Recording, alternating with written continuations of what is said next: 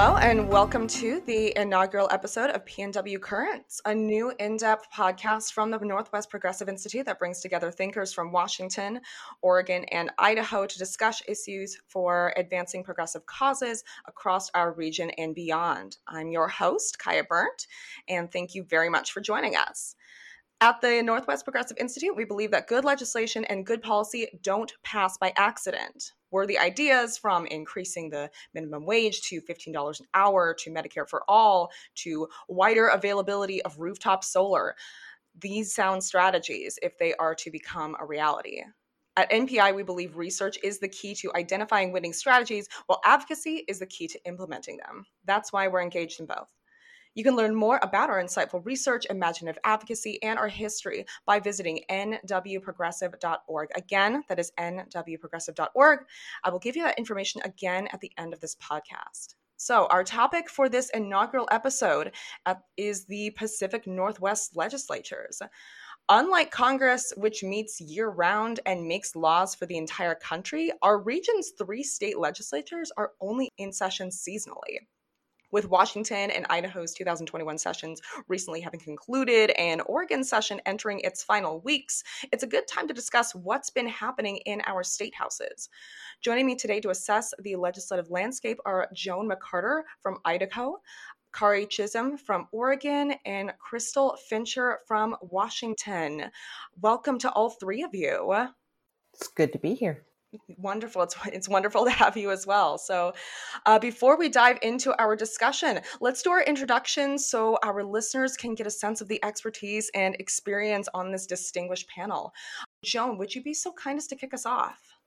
I am Joan McCarter. I write for Daily Kos usually about national stuff, but I've lived in Washington and Oregon and was born in Idaho, live here now. So I, I sort of have all states covered. All right, wonderful. Well, Kari, over to you. Hi, I'm Kari Chisholm. Uh, I'm in Portland, Oregon. I am a political consultant here. Uh, I work for campaigns uh, and candidates all over the country, but uh, of course, based in, in Oregon. Got a lot of clients here in Oregon. For many, many years, I was the um, publisher and editor at Blue Oregon, which is still online, but uh, you know, pretty more moribund these days. That brings us to Crystal. Yes, I'm Crystal Fincher. I'm the founder and principal of Fincher Consulting, a full service political consulting firm. We handle uh, candidates and campaigns up and down the West Coast and just really enjoy building and assembling power within underrepresented communities and, and leveraging that to really bring transformational change. All right, and I am Kaya, your host. I'm a member of the Northwest Progressive Institute as well as a student at Central Washington University. I've done radio in the past. I'm really eager to kind of move over into into podcasting let's get started. Let's begin with a recap of what happened this winter and spring. So, Crystal, can you summarize the highs and lows of the 2021 Washington State legislative session for our listeners? Well, there's a lot that happened, but I guess I would start to say this was, first of all, happening in the middle of a pandemic and uh, especially going into the session, very unclear about the economic outlook, thinking that we were going to have a multi-billion dollar deficit. And and what was very different about this session is that we never in Washington entertained the conversation of austerity which is a very big deal and very different than what we saw in the last Great Recession uh, of 2008. That took a long time to recover from, where the conversation only was, wow, we're going to have to slash and cut a bunch of stuff mainly social services and the social safety net and and so going in the tone was very different and a lot of that was due to a a large crop of freshmen and uh, second term uh, legislators who uh, are a lot more diverse than we have traditionally seen in our legislature and who were really in a different um, generation of of growing up and the conversation was just different as they were campaigning and coming in. So the focus was really on how can we take care of people understanding that the uh, we were going to be getting some money from the federal government and and how to best distribute that. And then on the table was also a lot of progressive revenue. Washington state actually had the most regressive tax um, system in the country. We don't have an income tax here. And so a lot of our taxation unfairly burdened the um, lower income people, people of color, those who can least afford to bear that burden. We're we're tasked with carrying most of it. And then we have over a hundred billionaires who live in washington state who were getting off nearly scot-free. And so that was a huge conversation coming in to say that we have to make our taxation system more fair one of the biggest accomplishments was that they pushed through in the legislature and passed the capital gains tax which has been a priority of progressives for years and had previously not been able to make it through, even in Democratic uh, legislatures with the Democratic governorship. So, so this session not only was a lot of revenue put towards childcare, social safety net, a lot of programs that undocumented immigrants or even documented immigrants couldn't qualify for in terms of COVID relief and job unemployment relief. The state stepped in and said, we'll actually take care of that and make sure people aren't falling through the cracks. Um, there was just a, a lot that happened to take care of people, working families, tax credits, where the state stepping in and saying, we're not letting people fall through the cracks. We're actually making an effort to make sure everyone has access to health care, child care, unemployment, and and you know even working on the early end before the federal eviction moratorium took place they implemented that in the states so just a completely different conversation in that area and also made uh, gains in terms of climate policy and moving closer towards our goals with a low carbon fuel standard. And they also passed the Climate Commitment Act, which is a cap and trade system similar to California.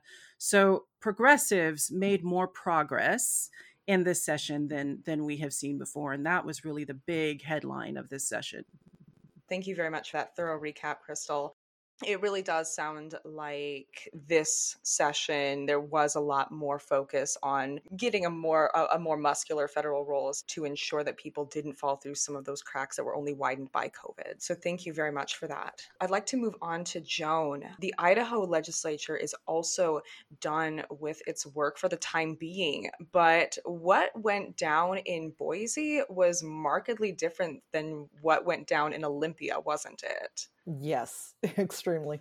Um, starting with the fact that we're not actually officially out of session. The Senate adjourned sine die. The House refused to, says that the session can come back in before December 31st if they deem it so.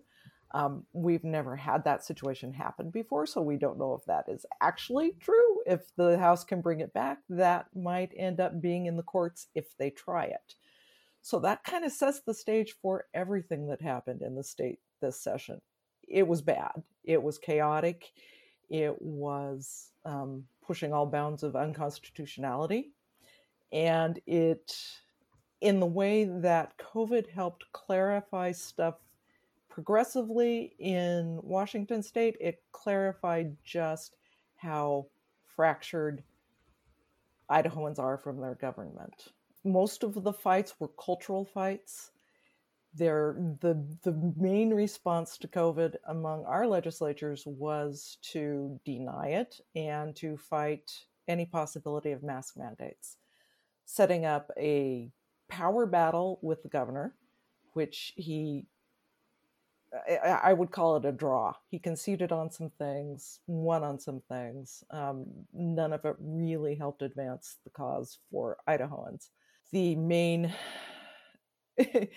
I guess you could call it a, an accomplishment, um, was a new funding structure for transportation. So rather than address global warming, they've decided we're going to put millions and millions more in roads and bridges. They rejected federal funding for education, $40 million that was going to go for COVID testing in our schools, they rejected because, as one Republican legislature said, children can't get COVID. So why test? It was more of an excuse to keep kids out of school than to keep them safe. They rejected $6 million in grant funding from the Trump administration for early childhood education. They cut 25 million out of higher education, specifically 1.5 million from Boise State because of a false claim forwarded by the Idaho Freedom Foundation, our sort of think tank on the right, that uh, manufactured a story about a, a cultural studies class at Boise State in which one student was singled out for being white. There was an investigation. It was proven untrue, but still, Boise State lost 1.5 million in funding, and the critical race theory and socialist indoctrination conspiracy theories won the day there. So that's pretty much how things ended up in Idaho. It's it's ugly here. Wow, goodness, it sounds it sounds like it. Yeah, there's I mean, and we could we could dedicate a whole episode to what's happening in Idaho alone. I guess one quick question that I did have was regarding Idaho being done but not really done. Yeah. What's the benefit of that or what were they trying to gain from from that? I really really don't know. It's it's created quite a lot of confusion here. In fact, made for a final week in the House that was pretty crazy because they had to enact a bunch of emergency legislation saying even though we are not, we haven't officially ended the session, we're still funding all of these programs after July 1st because our Constitution says if you haven't finished your session 60 days before the fiscal year, then the government shuts down. So they had to pass a bunch of emergency legislation to try to cover that. It's it's left us really not knowing what's going to happen. They sort of the House wanted to keep their option open in case I don't know what, and another emergency, perhaps.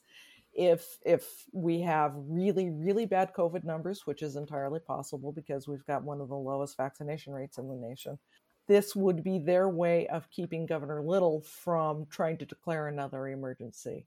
So they could rush back in and stop him. That's as near as I can tell the theory behind it. It sounds like it's really tough to be a be a progressive in Idaho right now. Always, but yeah, this is this is the worst legislature I can I can remember in the state, and that is that's saying an awful lot for Idaho. And I didn't even get into the rape allegations. Oh gosh. We we had a Republican member who was forced to resign because he allegedly raped a 19-year-old intern. And while he resigned, the Republican representative, a woman who outed her, who doxed her, hasn't been forced to resign. So that's that's another issue that's sort of hanging out there waiting to be resolved. Yay, Idaho. And then finally, Kari, Oregon's legislature is still meeting in Salem. So, what's happened so far, and what might we expect to see in the final few weeks before adjournment? Yeah, adjournment is generally uh, scheduled to end around the end of June. We start a little later uh, in early February, so we go a little longer. Uh, the big question going into this legislative session was will there be a legislative session? You know, the last two sessions, legislators have walked out, Republican legislators have walked out uh, and because Oregon has supermajority quorum requirements, we're one of only five states with a supermajority quorum requirement. Those walkouts effectively ended uh, and did uh, end the legislative sessions. Uh, and I think actually there's a little glimmer of hope that actually shame might actually be influencing Republicans for once. Uh, they they have not walked out. A number of Republicans have indicated that they don't don't plan to walk out. You know, one thing that happened a year ago was when they walked out, uh, it stymied uh, a bipartisan agreement, brought together uh, brought together the timber industry and the environmentalists on a wildfire protection and relief bill. They stymied that bill. It was killed in the walkout. And then, of course, we had the greatest wildfire season in, in, in decades. Uh, and uh, it really, of course, impacted rural Oregon. Uh, and so this time we don't appear to be having a walkout. Uh, and much to the frustration of some of the most radical uh, extremist groups, uh, particularly those who support of gun extremism, they're frustrated. Um, we did, in fact, pass a gun safety storage bill as a result. Um, we are making progress uh, on a whole series of police accountability and uh, racial reconciliation uh, bills. Uh, there's a climate bill that's advancing that appears to be on the verge uh, of, of getting uh, passage. Um, and we just passed this last week a $9.3 billion schools budget. And, and so it's headed, headed to the governor's desk. Um, so for the first time in quite a few years, Oregon is actually uh, making progress, uh, which is exciting to see. Um, one last little note I will, I will note for you. Uh, we also, uh, in Oregon, uh, in the middle of the session, we had a resignation uh, from State Representative Diego Hernandez. Um, and then he was replaced. there was a, was a sexual harassment allegations. he was replaced in fact, by a woman uh, who was one of those who had filed a restraining order against him, a domestic violence restraining order, uh, Andrea Valderrama. Uh, the chair of the David Douglas School District School Board, uh, a policy advocate for the ACLU of Oregon, is now a state rep. And in addition to that being itself a good thing, that meant that Oregon is now, Oregon's House of Representatives is now 50 50 male and female uh, which is of course a, a great benchmark uh, for, for Oregon to finally hit that mark. So um, it's been quite exciting. Last thing I'll mention: uh, the breaking news on Friday night. Uh, State Representative Mike Nearman, uh, Republican from from Independence, Oregon, um, you know, has, he's been accused. He's seen on videotape uh, opening a door uh, in late December, allowing protesters to flood the Capitol. They were pushed out by police. Uh, his, his resignation has been called for. Uh, he has been indicted. Uh, uh, that is a crime. Um, and on Friday night, what we got was actually a videotape of him about five days prior to the incident, in which he says to a room full of people, Here's the plan. We're calling it Operation Hall Pass. If you text this phone number, someone will go to that door and open the door for you. He, of course, in the he jokingly says, "If you ask me about it, I'll deny it." And that number I gave you isn't my cell phone; it's just a random string of digits. Uh, but uh, of course, uh, once again, uh, folks are calling for his resignation immediately, and if not resignation, then expulsion. So, uh, stay tuned for that. Well, thank you very much, uh, Joan, Kari, and Crystal, for those recaps as I said, we could easily devote entire episodes to any number of the issues that you've brought up. But for this uh, for this initial podcast, I want to kind of focus on a handful of key issues that our listeners are really curious about, really asking questions about you know, the first one does have to do with budgeting. We all kind of touched on that a bit. So I'd like to get your takes on how the pandemic and the recent presidential election have influenced the trajectory of our state's budgets, especially with public health in any legislative session, putting together a budget is the foremost must do item. So, how did you feel your state did this year with respect to putting together its operating, capital, and transportation budgets? Joan, since you mentioned that eh, you know it was kind of a mixed bag because it did at the same time ignore climate issues, you did mention that Idaho had made some progress there. Would you like to get us started? It, it's good and bad progress again. Um, what they decided to do was devote a larger proportion of sales tax funding to transportation. Um, I should back this up a little bit and say Idaho is in a good fiscal situation. We've got the largest rainy day fund that we've ever had, even with turning away federal money. It's where they're choosing to put that funding and what they're deciding to do with it, not necessarily going to education, particularly young kids' education. Um, sending back the $6 million of federal grant money for preschool. They rejected calls, statewide calls for um, full day kindergarten, so we don't even have that. But they did devote more than they ever have to transportation funding, which is good. We need it. Our, our roads are in bad shape. At the same time, they didn't address critical issues like property tax relief. They didn't address the sales tax on groceries, which has been a problem for decades that they keep saying is only temporary, but they keep not getting rid of. We have a 6% sales tax on groceries, which of course is extremely regressive. They changed property taxes and an exemption for people who are widowed, elderly, disabled um, and cut about 4,000 seniors out of the possibility of getting that tax break from the state, putting their ability to stay in their homes in jeopardy, while at the same time giving income tax breaks to the wealthiest. So it's sort of a microcosm of what national Republicans are doing, what we would see the House of House of Representatives do if they were entirely Republican. That's what's happened in the Idaho legislature. While we've we're awash essentially in money right now, there's plenty of funding. Um, they're building up that rainy day fund. They're not going to use it, and they're particularly not going to use it on education, on housing, on making life better for the low income among us uh, you know, on the one hand, it's fantastic that there's going to be this transportation funding because that means jobs. Um, unfortunately, it means not necessarily high wage jobs since we are a right to work state and the federal minimum wage is the minimum wage in Idaho. But people will be working. But the major problem that we're facing right now is a housing crisis. I saw something in the past four years, Boise's housing prices have increased 74% in four years. It's it's ridiculous. And in a lot of our communities like McCall, which is a resort, Sun Valley, Coeur d'Alene, all of these resort communities, people can't afford to live anymore.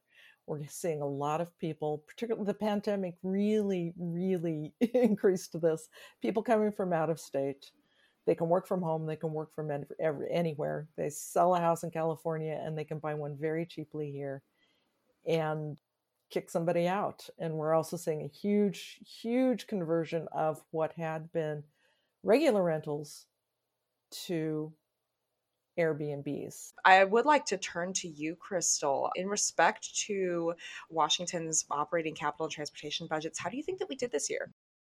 In terms of the operating and capital budgets, I think we did I think we did great. I think we did better than we have really done in decades. I think that uh, certainly uh, going back to the conversation of we we didn't entertain austerity, and it really was how do we strengthen our social safety net, and they certainly delivered on that. Even more was really foundationally ad- uh, addressing our lack of an income tax. So there have been different types of taxes that are more progressive than what is currently in place. And certainly the capital gains tax is one of them. Now, that is not a tax on wages, it's it's a tax purely on gains from the sale of of stocks or bonds or you know investments. And so purely on that and purely above a, a really high threshold. So it's only affecting a very small percentage of Washington residents, a t- under 1% of Washington residents, but it brings in a huge amount of revenue because, again, we have over 100 billionaires with a B in Washington state, which is a lot more than people thought and were aware of. And it really does make people wonder are billionaires housing themselves here because they can escape taxation, which just makes income inequality worse for everyone everywhere. And so, you know, looking at that and passing that was very big. However, it faces a legal challenge. And Republicans have been signaling the entire time. Our former Republican Attorney General Rob McKenna is leading with his law firm a legal challenge to this, saying it's really an income tax. So this is going to go through that whole thing, and it's going to be very impactful whether this gets upheld or overturned. You know, indications are it should be upheld, but we will see what our state Supreme Court ultimately has to say about it. But this could be the key to starting to implement more types of taxes, both at the state level and at the city levels, because there's been a lot of indications that cities, especially on the more progressive side of things, like in Seattle, are willing to implement these taxes. And, and many cities have been scared away by, well, that could be an income tax so we can't really do that. We're afraid it could be overturned. So putting getting this precedent set is very important. Finally having the legislature willing to move forward and say you know what? We have to hash this out. We're going to have to have this fight if we're going to be able to get to a point where we're not relying on regressive taxes and fees to fund everything in the state which really creates just a, a lack of funds for everything in the state and an increase in fees, an increase in sales tax. And, and we just can't continue that way. It has made everything worse. It continues to widen the inequities that that were, you know, really exacerbated during this pandemic. And, and it's just not sustainable for so much of our community. So, so that in terms of uh, the budgets was a huge accomplishment. Now, our transportation budget. So we are currently in the middle of having a big conversation among more progressive Democrats and more moderate Democrats about how we need to handle our transportation budget. There certainly are a lot of people, myself included, transportation is the number one source of, of pollution and greenhouse gas emissions. We have to make progress on clean transportation options and further funding that. And that's a huge priority for a lot of people. Multimodal elements, investments in rail, in transit, in clean fuels and energy. Meanwhile, there's another element who enjoy a lot of chairships in in our house and especially in our senate who are saying you know what? We have some highway expansion bills on the docket and some road expansion bills and and really not taking into account the environmental component how we're going to be able to breathe and thrive and, and especially for communities of color and lower income communities who bear a disproportionate impact of that pollution created by our current transportation modes it is urgent because that is directly tied to cases of asthma, life expectancy, heart disease, and more studies come out about this. So, this is a really big topic of conversation in Washington state right now. Thank you for that. And we are going to touch on climate action in just a moment. And I agree with you. I think you're very correct in that transportation and infrastructure and climate are intertwined. You, you can't really make legislation about one without considering the other. As far as the capital gains tax, sounds like that is really beneficial. That's is that something that that other states like Oregon or Idaho could potentially benefit from is something or a kind of a similar structure. Absolutely. And a lot of states already have that implemented. States like South Carolina and others. This isn't an odd concept. It is presented as an odd concept by Republicans in Washington, much like raising the minimum wage or, or other elements like, hey, we do better if we subsidize college for people. We do better with a lot of those things that are happening in many other states. And, you know, college subsidizing is happening in Washington state. But but they always like to try and reframe the conversation saying this is extreme. It is you know a burden. It's just another income tax and it's a slippery slope. Be careful. So we better not take any steps to prevent from taking all the steps meanwhile people are suffering under this current system. So i certainly think it's something that other states if they haven't already implemented it which a number of, of them have they could potentially look at it. Because eh, eh, this polls actually really well in washington. Tax used to be a scary word for a lot of people, and Republicans used to be able to, in Washington state, wield the word tax and scare everyone away. This capital gains tax polled across the state at over 65% popularity with the public. This isn't controversial among Washington residents. This is really caught up in the culture war. We're just going to call it a tax and say it's scary, and a way to just avoid higher income people from paying a fair share. All right. Thank you very much, Crystal, for that incredible insight. Kari, I do want to move on to you in regards to your thoughts on how Oregon has been doing as far as state budgeting goes. You bet. Uh, and just to answer that question, Oregon has, does have a capital gains tax, as does Idaho. So, so Washington's the one catching up with the uh, the other states uh, in this regard. You know, you really can't talk about budgeting in Oregon without talking about the kicker which is a term that a lot of folks around the country will, will wonder what the heck we're talking about. Oregon has a very unique law, which is that if the state economist is wrong about the estimate that they have made as to state revenues by more than 2%, in other words, if revenues come in more than 2% more than what the state economist predicted, then all that money goes back to taxpayers. Um, well, you know, 2%, I mean, that's like hitting the, the, the middle of the dartboard every single time.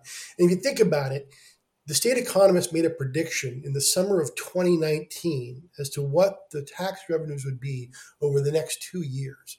Well, in the summer of 2019, the world looked like a very different place. We had no idea a pandemic was in the offing.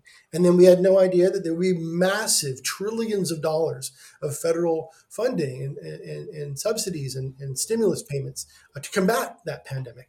The idea that the state economist would, over that two year period, split the dart in the middle of the bullseye uh, perfectly is insane. Uh, our kicker law is completely insane. And so, what the just most recent uh, uh estimate that came out about a week and a half ago uh, is that Oregon's going to have brought in well over a billion dollars out of a $24 billion budget, about a billion dollars more revenue than was anticipated two years ago. And of course, what happened was a year ago, we thought, oh my gosh, everything's going to collapse or, you know, lay everyone off, uh, cut all the funding for everything. But then the, stimulus money came in, and, and in fact, Oregon has done very well revenue wise. So we're looking uh, down the barrel of a 1.4 billion dollar kicker, uh, money sent back to taxpayers, the bulk of which will go to the highest income folks in Oregon, which, you know, it's just, it's a tragedy. You know, we should be spending this money to support folks or putting it in the, in the bank for a rainy day.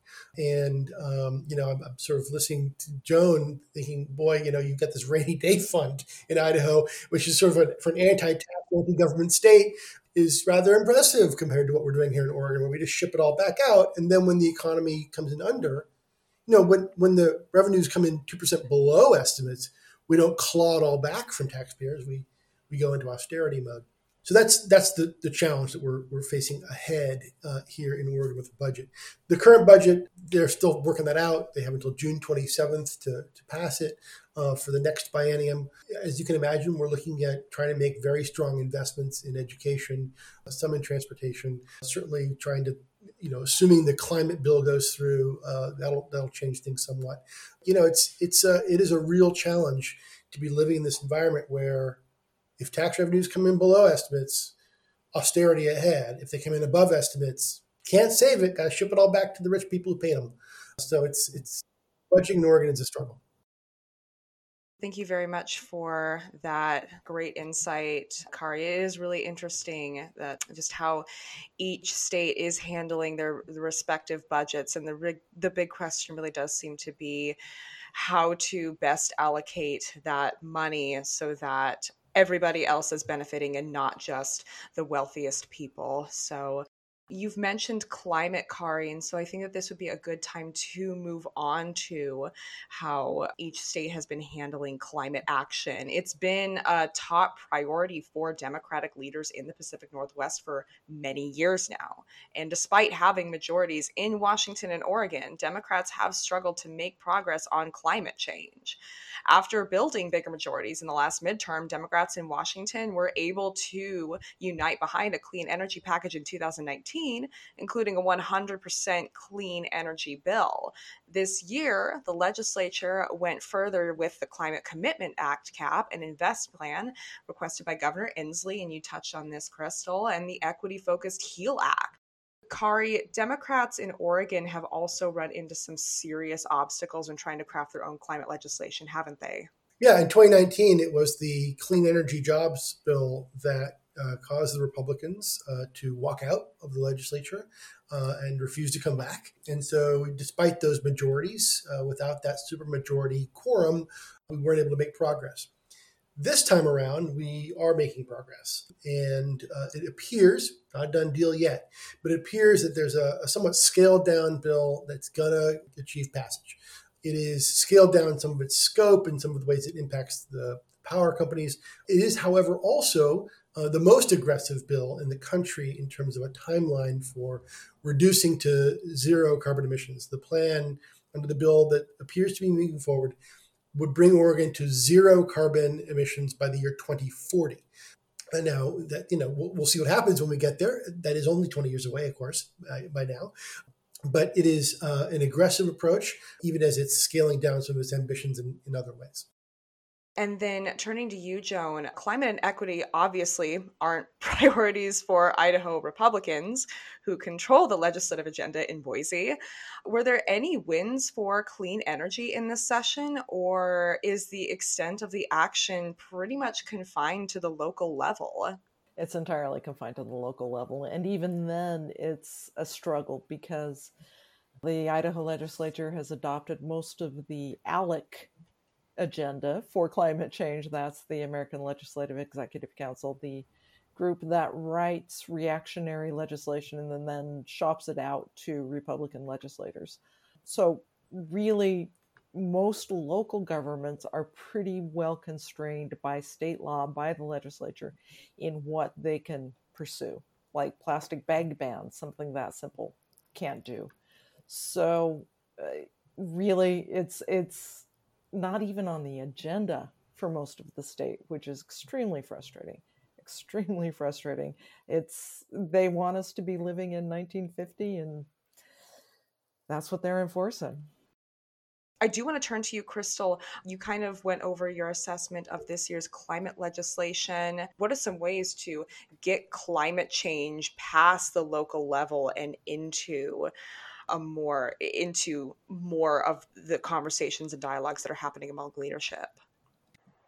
It's really interesting the situation that we're in in Washington state as compared to Oregon or Idaho, where we have both chambers of our legislature controlled by Democrats, as well as our governor, who who prioritized at the very beginning of the session, introduced this legislation and said, you know, I I am putting forth this package to be carried through in the legislature. This has my full support. So we have the luxury here with with that leadership to have a conversation that isn't focused on whether or not we should take climate action, but what climate action should be taken. And I think that does us all a favor because it's not like there is one thing that can be done and universal agreement around that. There are a broad suite of policies that can be put into place, and there isn't universal agreement. One of the things that came out was talking about a just transition to a cleaner future, to cleaner fuels, to uh, less greenhouse gas emissions, meaning that with some prior packages and, and prior conversations, it's well people just need to like you know transform their fleets and people just need to live greener when in reality that's a lot more expensive for a lot of people it doesn't enjoy the subsidies that oil based and a lot of dirty fuels enjoy that carries through to the pricing and and everything that flows from that. And so it's not trivial to say, well, just start doing things in a greener way, just start doing things with fewer emissions, because everyone from people in lower income communities to rural communities are saying, with what money what we found through that was was that those conversations if you actually engage those stakeholders can move forward in those elements. So, so one, especially here, passing the HEAL Act, which was championed in our legislature, particularly by some members of color, supported by excellent organizations like the Front and Centered Coalition, really prioritizes taking an environmental justice lens to all of the policy passed in the state to say, are we mm-hmm. accounting for its impact on all communities?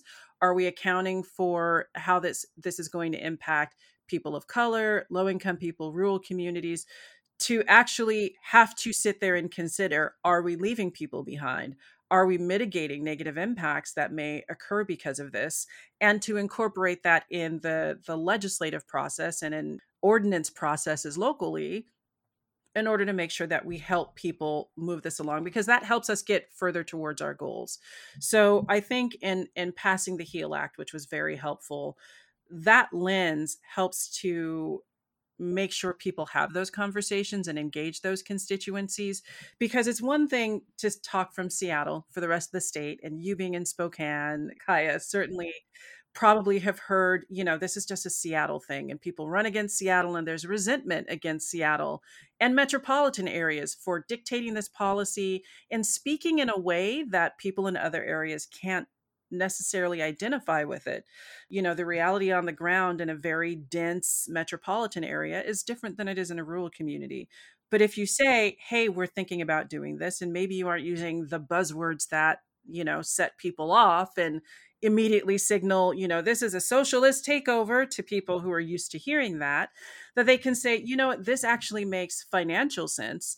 This is going to you know electrifying your fleet or you know using cleaner farming practices or you know electric vehicles have tangible benefits for everyone in those communities. So just speaking about those and then listening when they say okay but with what money? and looking at as part of this package we do have to help people make that transition. We all are helped when we do that. So i think getting out of you know some of the ivory towers and and progressive organizations quite frankly to get on the ground with people in communities and say we can all move forward together. Let's talk and and say this is the goal but let's all figure out how to take a route there together without leaving anyone behind. I think that's the key to moving forward. And there were certainly coalitions put together that were shocking to people that you could get rural constituencies and other constituencies where this hasn't necessarily been top of mind or a priority in communities of color in lower income communities where now they're saying this is a top priority. This is immediately impactful to our health and the and the welfare of our neighborhoods and communities. And and that just makes the entire effort easier and stronger. Thank you very much for that answer, Crystal. We are getting into kind of the the latter half of the podcast here, so I do want to move on to another big priority for Democrats this season. That is one that's received a lot of energy and attention, and that is police accountability. At the federal level, the George Floyd Justice in Policing Act is stuck in the US Senate because of the filibuster. And in the states, there's been movement. Since Washington and Oregon have Democratic trifectas, there are votes there to adopt legislation changing the status quo. So I want to start with uh, I want to start with Kari. What is the status of that cause in your state so far? Yeah, rather than trying to pass one single big police accountability bill in Oregon, uh, what we're looking at here is actually a, a series of about uh, more than a dozen uh, different bills uh, that are all targeted at police oversight and accountability. The first of those uh, has, has now finally passed the Senate after passing the House and, uh, and headed to the governor's desk. Uh, the Senate passed another four bills. Now we'll have to go back over to the House uh, for for work. What's interesting about this is that in Oregon, a lot of these bills, because they're fairly narrowly ca- crafted individually, they're actually passing with broad bipartisan support in, in many cases you know, they're they're again um, so again small bore things, but put together they're a big package. They are, for example, there's a, shift to the unlawful assembly law, so that if people don't disperse when officers uh, order them to disperse, police are not required to arrest them. Under existing law, they were required to arrest them, and, and, and obviously protesters would, would say we weren't doing anything, we're trying to get out of the way, people were, you know, it was too big of a crowd or whatever. And cops would say, we, we're required by law to arrest you. And so that that's one of the bills, for example, that's moving forward. You know, there's uh, a bill to prohibit uh, local law enforcement agencies from receiving military surplus uh, equipment. You know, that's another bill that's, that's moving forward. There's, you know, bills to require law enforcement to immediately request uh, medical assistance for a restrained person experiencing respiratory or cardiac difficulty, essentially a George Floyd type thing. You can't stand there and, and, and at minimum watch him face respiratory difficulty. If you're a law enforcement officer standing by, you have to call for medical uh, assistance, you know, training on background checks and crowd management, uh, requirements for identification during uh, crowd management activities. You know, lots of little small things. And as I said, they're, they're, mostly moving through with bipartisan support, which is an interesting uh, dynamic that's happening here in Oregon that we're not seeing back in Washington, D.C. And then, Crystal, did you want to respond to Kari or follow up with anything regarding how Washington has been handling this legislation? Yeah, I mean, there's certainly a lot of legislation that's similar to what Kari mentioned in Oregon. So here we pass bills banning chokeholds, neck restraints, the use of no knock warrants, which have been very problematic, limiting the use of military equipment and tear gas, uh, which we've seen deployed several times here in defiance of, of local orders. So that state ordinance really helps to codify that across the board, requiring, uh, you know, the duty to report if officers see another officer officer breaking the law, acting unethically, they are now mandated to report that and can face disciplinary action themselves if they don't do that, and strengthening the process for decertifying officers.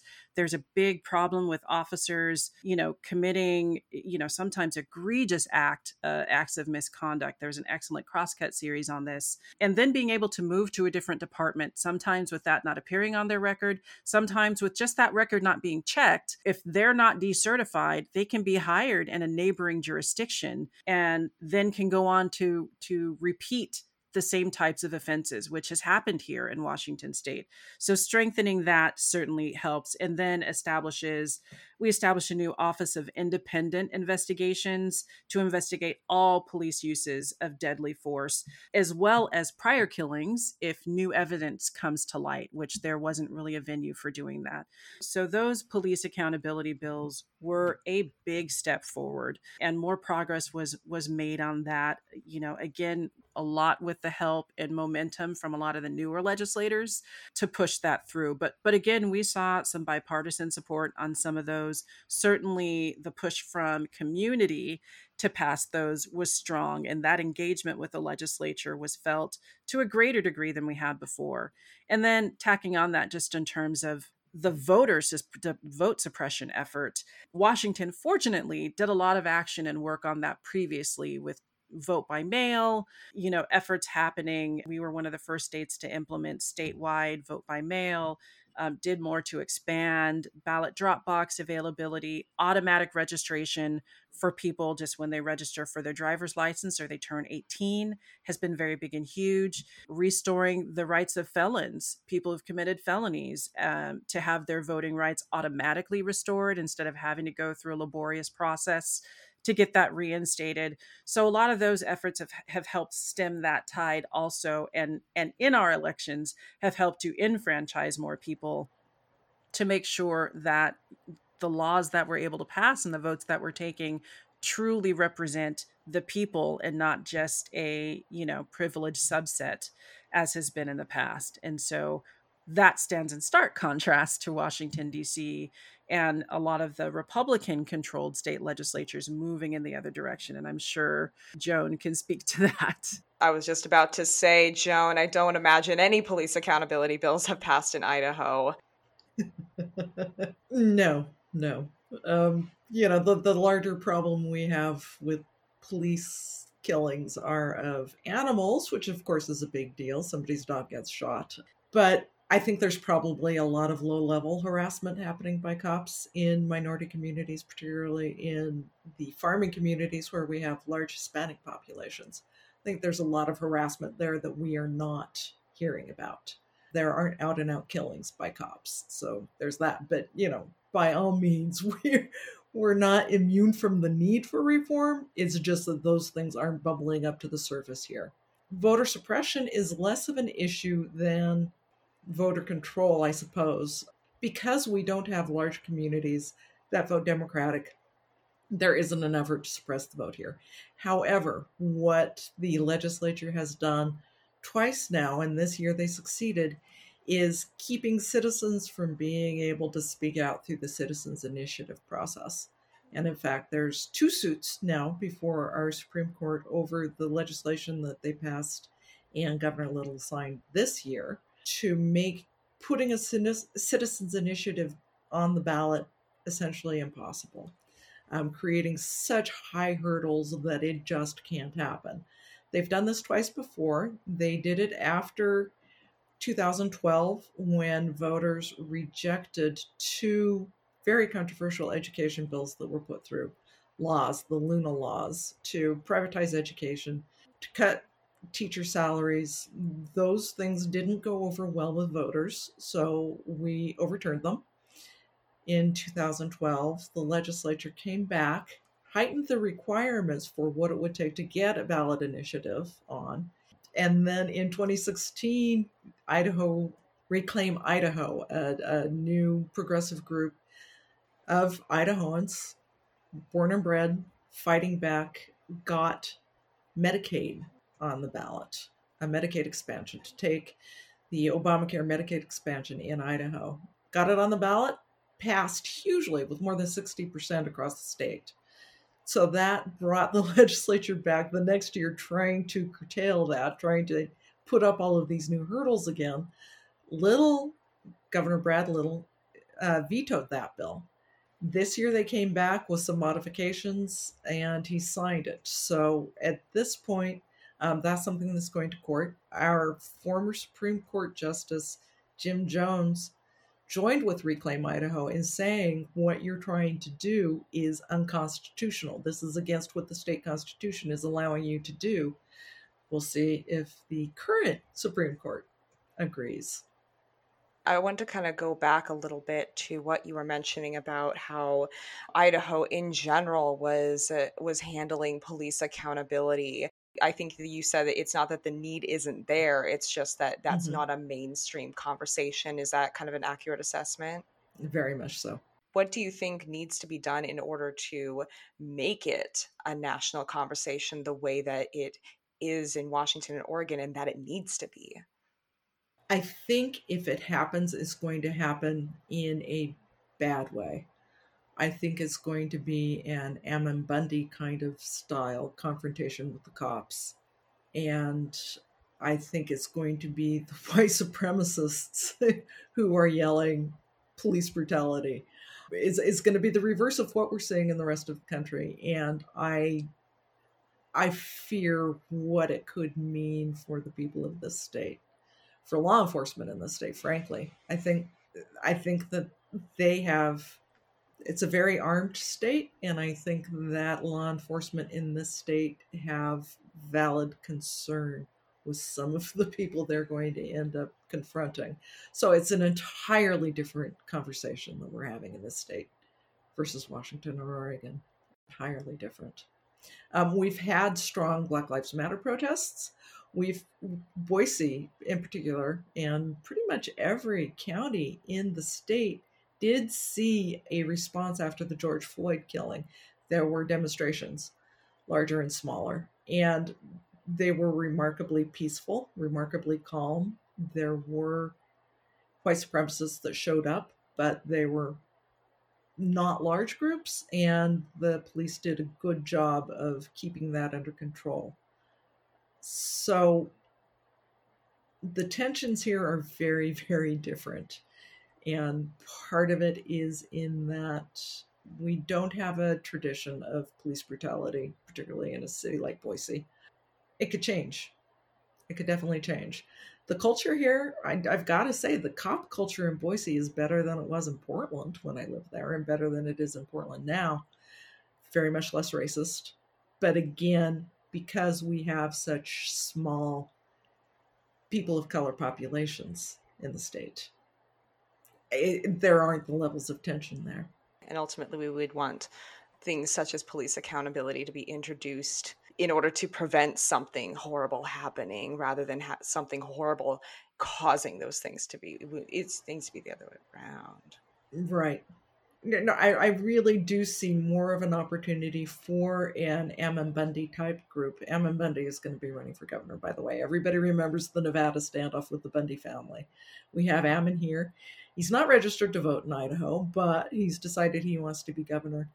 And he's very good at fomenting trouble. In fact, some of his acolytes are doing that right now in Oregon, in the Klamath Basin that's that's where we're going to see problems for law enforcement in Idaho from from that group. So we did cover a lot of good ground in this episode. There's a lot to discuss and we could again easily easily I, if I could devote hours of time to any one of these topics I, I i would but i think that now would be a good time to transition into my final question before we wrapped up what is one action that our listeners, especially listeners in Idaho, can take to advance a progressive cause that needs a boost in your home state right now? I think this is something probably any Idahoan who would be listening would already be doing, but talk to your neighbors.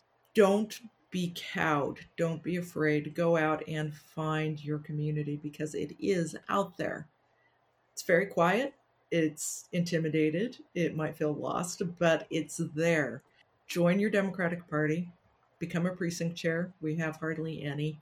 Just do a small thing to be a presence in your community for democratic values. Because it is at this point small d democratic values and big D. Yeah. it's and it's not a, it's not a small thing. I you know talk to your neighbors, join an organization. It sounds simple enough, but actually putting it into practice is is great action, and I think it makes more impact than even than I think a lot of people realize. I want to offer the same question to uh, Kari next. What is one action that our listeners can take to advance a progressive cause that needs a boost in your state, regardless of whether or not they're a citizen of Oregon? Yeah, look, one of the great things about about being a resident of a smaller state, you know, I went to college in California and, and love love here being in my home state of Oregon, uh, is that you know you're you can reach out to your legislators and and you can talk to them you know, unless you're completely off your rocker, they're gonna they're gonna take your phone call. They're gonna be willing to have coffee with you. So whatever issue is important to you, uh, whatever you want to share with your legislator, you know, pull, pull, your ideas together, make the phone call, ask to have coffee with your legislator, uh, and and you're gonna be heard.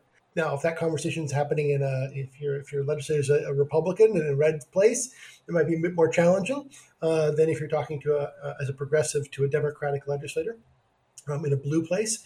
Uh, that might be more fun.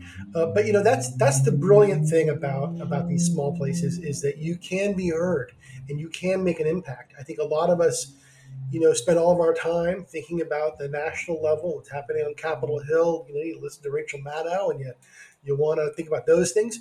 But the place to have a real impact as a, as a person is is right here at the local level whether that's your local elected official, city council, city hall, uh, or your state legislator. They're going to listen to you because you know you're a voter. They know that you have friends, you have people to talk to.